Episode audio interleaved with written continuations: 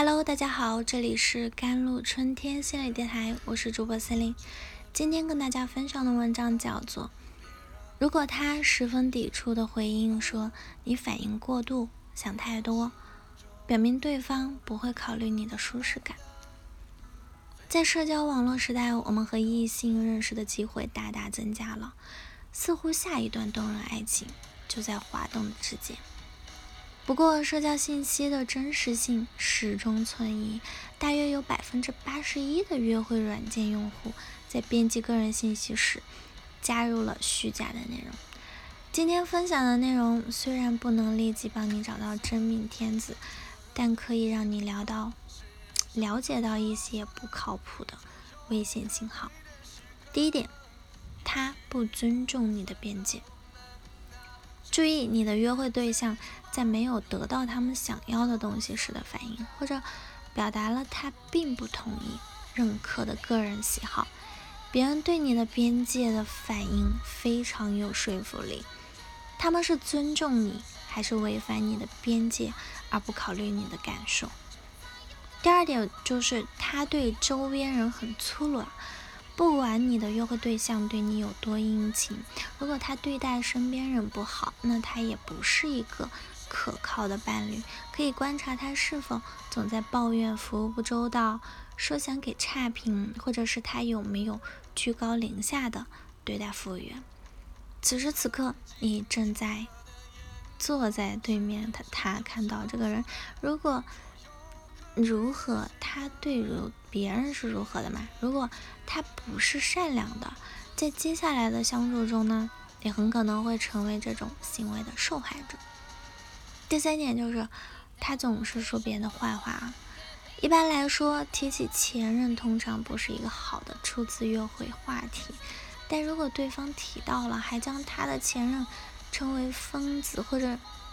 用其他方式贬低，这表明他不是一个成熟的成年人，也不太能对自己的行为负责，也不会对你负责。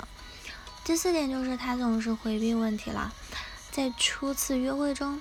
如果他不直接回答你提出的合理疑问，试图让你觉得自己的提问很糟糕，或者对你的问题评头论足，那么就要小心啦。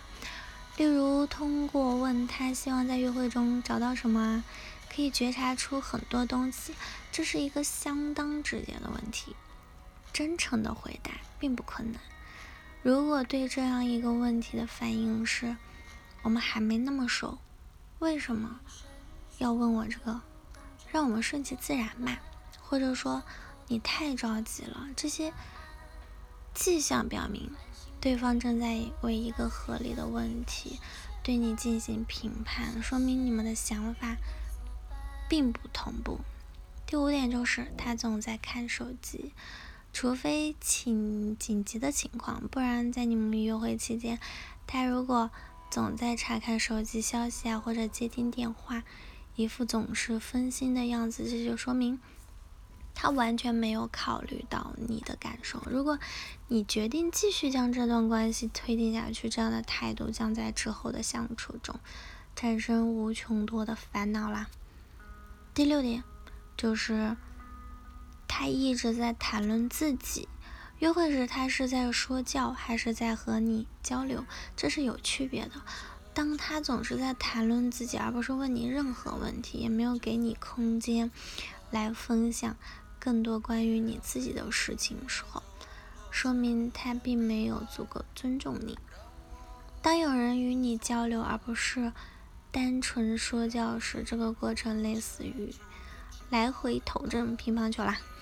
你的约会对象问你一个问题，然后你把球扔给他，他扔给你，你回应并问他一个问题，然后把球扔回给他们，如此反复呢，才是一段良性的谈话关系。第七点就是他非常想加快恋爱速度。在初次的约会中，他就非常急切的加快恋爱进度。你们是否在谈论未来，以及你们俩将要在一起做的所有事情，你们将要去的活动啊，以及你们将要参观的地方。这种和某人探讨未来的感觉固然很好，令人感到非常的愉悦，但实际上他并不了解你，而口中为所有关于未来的计划都会给你一种虚幻的安全感，这也将让你更容易忽视其他危险的信号的可能性啊。